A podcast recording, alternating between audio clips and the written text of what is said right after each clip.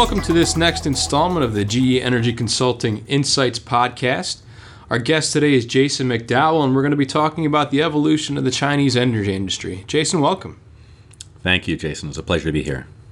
So let's start off with uh, just a basic question. What are some of the major challenges that are facing the Chinese energy industry today? Yeah, thank you. Um, yeah, I think that's a great question. I think it's really exciting to see how China has evolved in uh, the growth uh, and accommodating their growing power needs. Um, there has been a lot of change that has happened, uh, particularly regarding how China has built out their power grid. But even before we get into the power grid aspect, um, taking a step back, there has been a lot of uh, demand increase in China, demand for energy, uh, starting with the fact that China Uh, a few decades ago really had um, experienced uh, a big dichotomy of their growth. Uh, there certainly was a lot of growth in the big cities, so Beijing and Shanghai and Guangzhou. Uh, there has been a lot of uh, uh, folks that travel from uh, the rural parts of China into the urban parts, and therefore the cities have been growing in terms of population uh, and in terms of the energy demand. So, Jason, talk to us and tell our listeners a little bit about how the load has changed in China. Yeah, thanks. That's a great question, Jason. It really has evolved because uh, two things are happening. One, the load has been growing tremendously in the major urban areas because folks uh, from the countryside are coming into the big cities, uh, and uh, there's a lot more growth of the economy in the big cities. The quality of life is increasing and modernizing in the big cities, so there's a big attraction there in the growth Uh, of the population is really driving a lot of growth of energy demand. In addition to that, uh, there's uh, an empowerment uh, of the rural areas of China as well, areas that have never seen the luxury uh, of electricity, uh, luxury of communication, the luxury of modern life. Uh, and ch- the Chinese government is really focused a lot around uh, bringing power and bringing communications and modern quality of life into these areas. Uh, and it starts with rural electrification. So there's a lot of emphasis on making sure that um, the Chinese population at large has access to modern uh, electricity and communication uh, and a modern way of life. So Jason, you know, there are ambitious uh goals here from the Chinese government, uh, bringing power to places that haven't had it before. What are some of the challenges standing in the way of meeting these uh, these objectives? Yeah, thanks, Jason. That was a good question. I think um, in the past, uh, the Chinese power system was really uh, a single fuel source or close to a single fuel source. Uh, burning coal was their primary means of bulk power generation.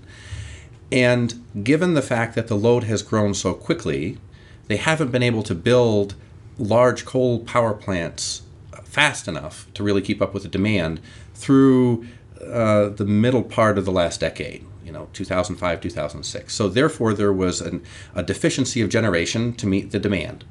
They would operate their power system by uh, shedding load, by turning off cities to keep the frequency where it needed to be and keep the load and generation balanced. Which, you know, if you talk to anyone in the West about that, that's very, very odd because you, um, in the West, you have a lot of folks, uh, a lot of power systems that will operate based on changing generation to meet load demand, not turning off the load, right? So, uh, however, in two thousand seven, China turned a surplus of generation. And that surplus now allows them to have a choice of what fuels they could use to operate. Um, it allows them to give a lot more robustness and reliability to building out their system. In two thousand seven, um, they did have a surplus of generation, but they also had a, still a deficiency of transmission capability to get that power from tra- from the generation side to the load.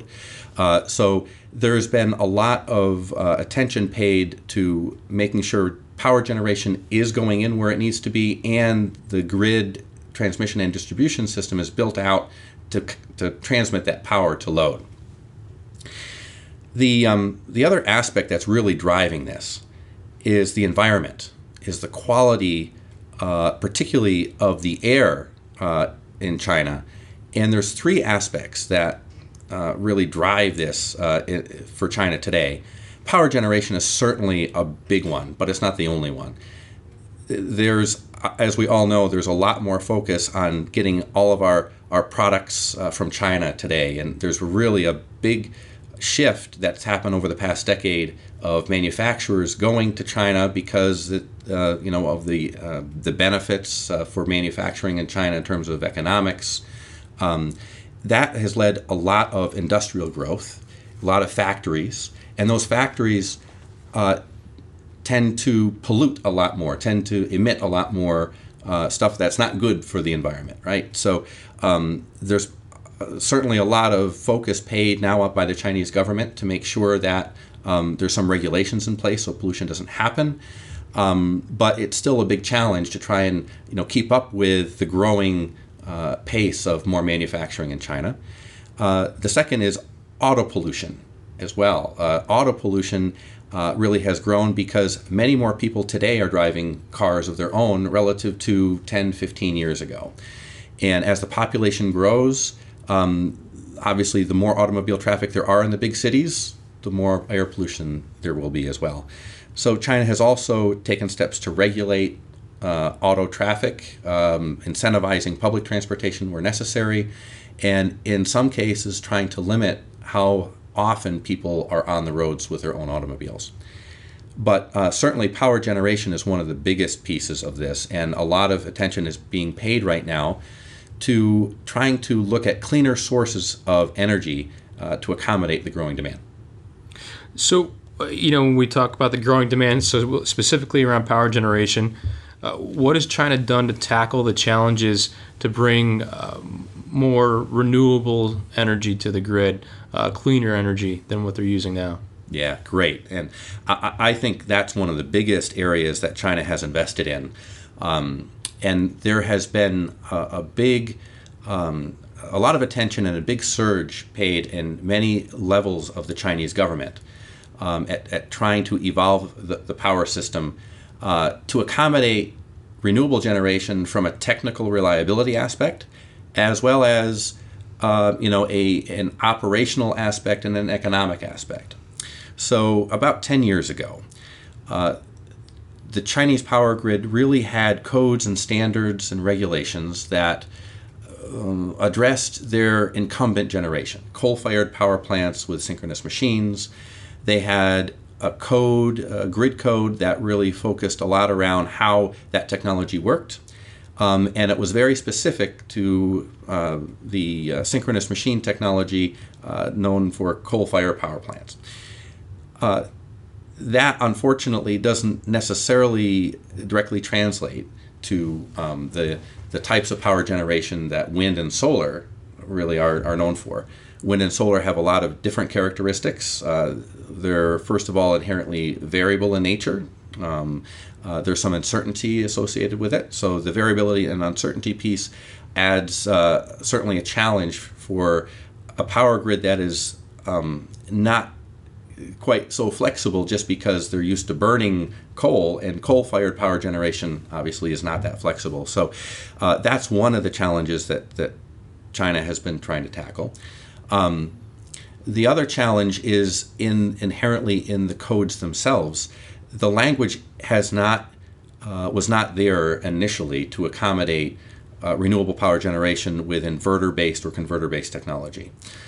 Um, so um, I can tell you from G E's perspective, we have been uh, hand-in-hand working with them a lot on trying to develop uh, codes and standards and grid codes to understand what should be in place for from a reliability aspect um, and making sure that the renewable wind and solar generation have functions and features to support the grid in normal operation and in disturbed operation, so that um, the system can be reliable and you don't get a lot of um, uh, of um, instabilities, you don't get a lot of blackouts, you, you, you don't have a lot of issues when you're trying to accommodate large portions of generation in the grid.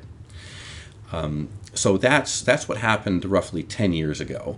Um, and today, the by and large, most of the generation that's installed must have a base of features like voltage ride through, frequency uh, response, uh, voltage regulation, um, and ramping capability, curtailment, those sort of things, just like any other power plant would, uh, to make it act and, and feel and be operated like a bulk system plant to support the grid.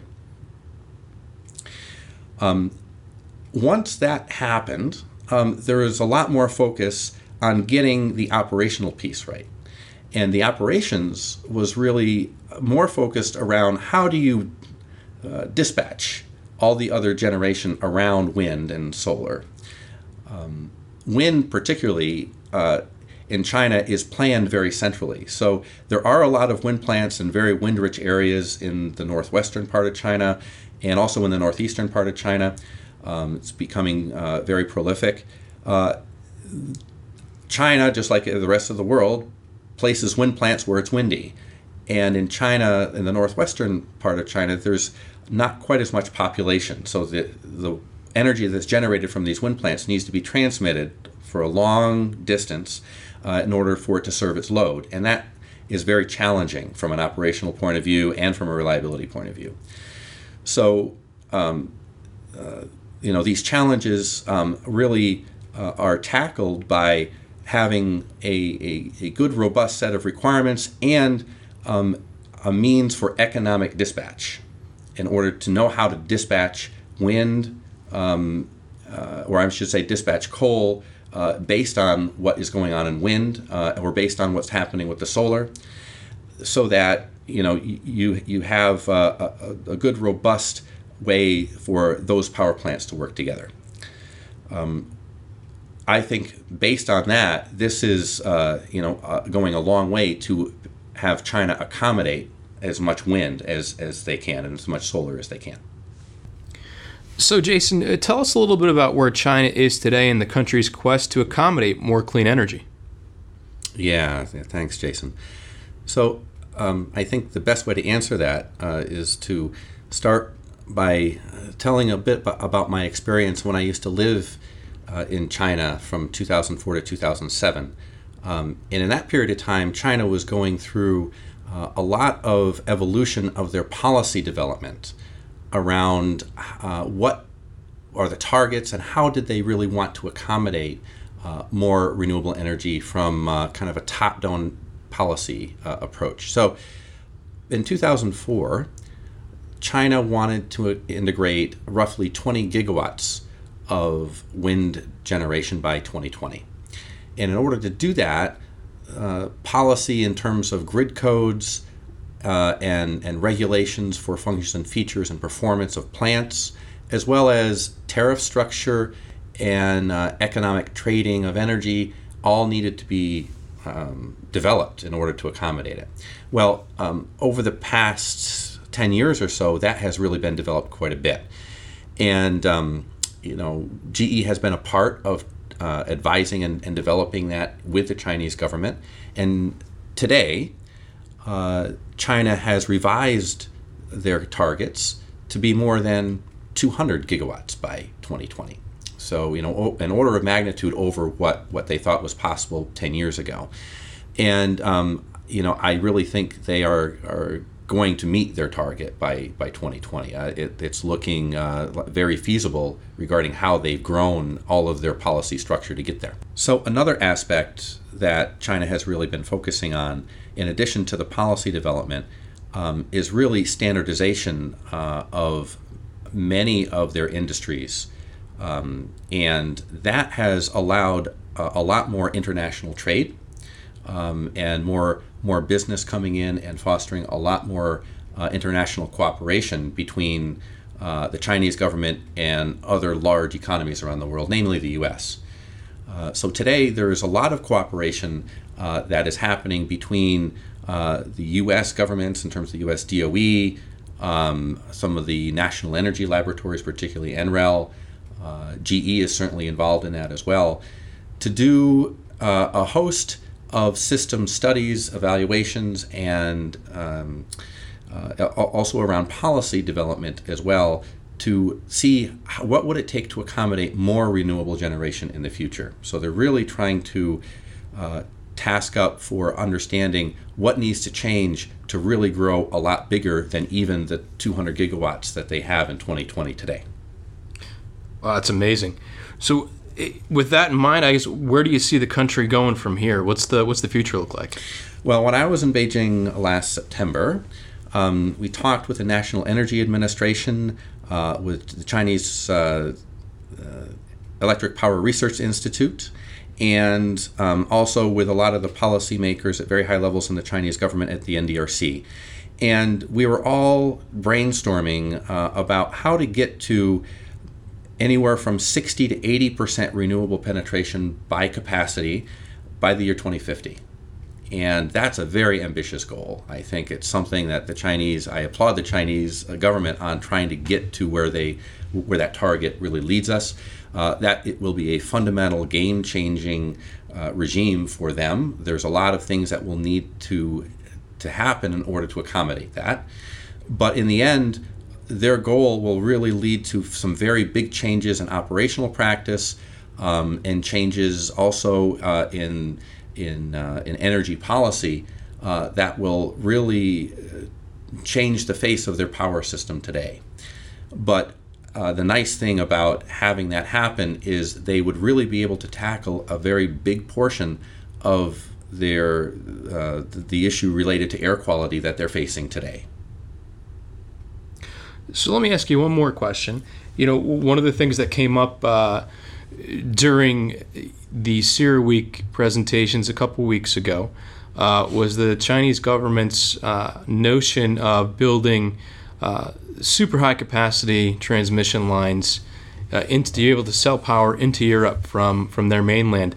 Uh, tell, tell us a little about what exactly does this mean? What are they thinking? And, and do we think this is, Uh, from a technical perspective, uh, one, feasible, and then two, economical? Yeah, thanks. That's a great question. And it's it's an example of the forward-looking um, you know, uh, aspect of, of what China is trying to do to grow uh, their economy, uh, their security from an energy perspective, and their footprint in the rest of the world.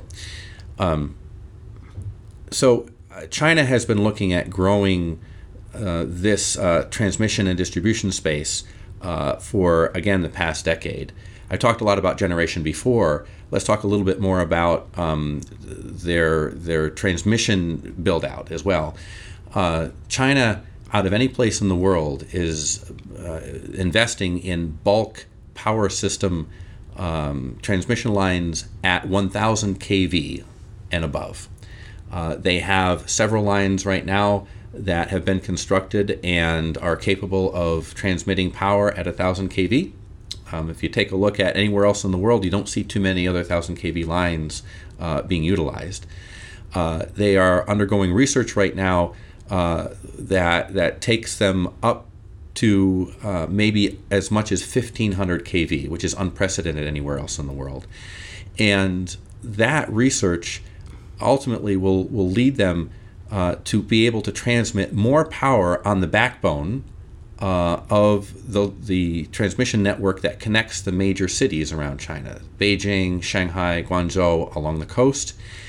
And I only anticipate with what is going on with your question around transmitting uh, you know, super capacity, uh, bulk power from China through, uh, through to Europe, um, is the vision of how they could trade energy, um, you know, internationally, as opposed to just generating and transmitting in their own country. So I, I wouldn't doubt that um, going forward, you, we're going to see a lot more emphasis on that. They're already doing that right now in terms of energy with gas pipelines. Uh, back in two thousand five to two thousand six, they built uh, a very large gas pipeline coming through um, Eastern Europe to uh, through Kazakhstan, Russia, uh, going ultimately to Beijing and feeding a gas supply into the major cities. Most of that right now is not used for power generation. It's used for heating, it's used for cooking, it's used for residential and commercial and industrial applications, and whatever's left over from that is used for power generation. But there's a lot of talk now about um, feeding at least two pipelines uh, south from Siberia uh, into meeting some of the demand. So I imagine that there will be a lot more emphasis on importing energy from other countries to meet their growing demand, not only counting on um, managing more generation and putting in more generation domestically. Jason, fascinating insights. Thanks for joining us on today's podcast, and don't forget to join us next time.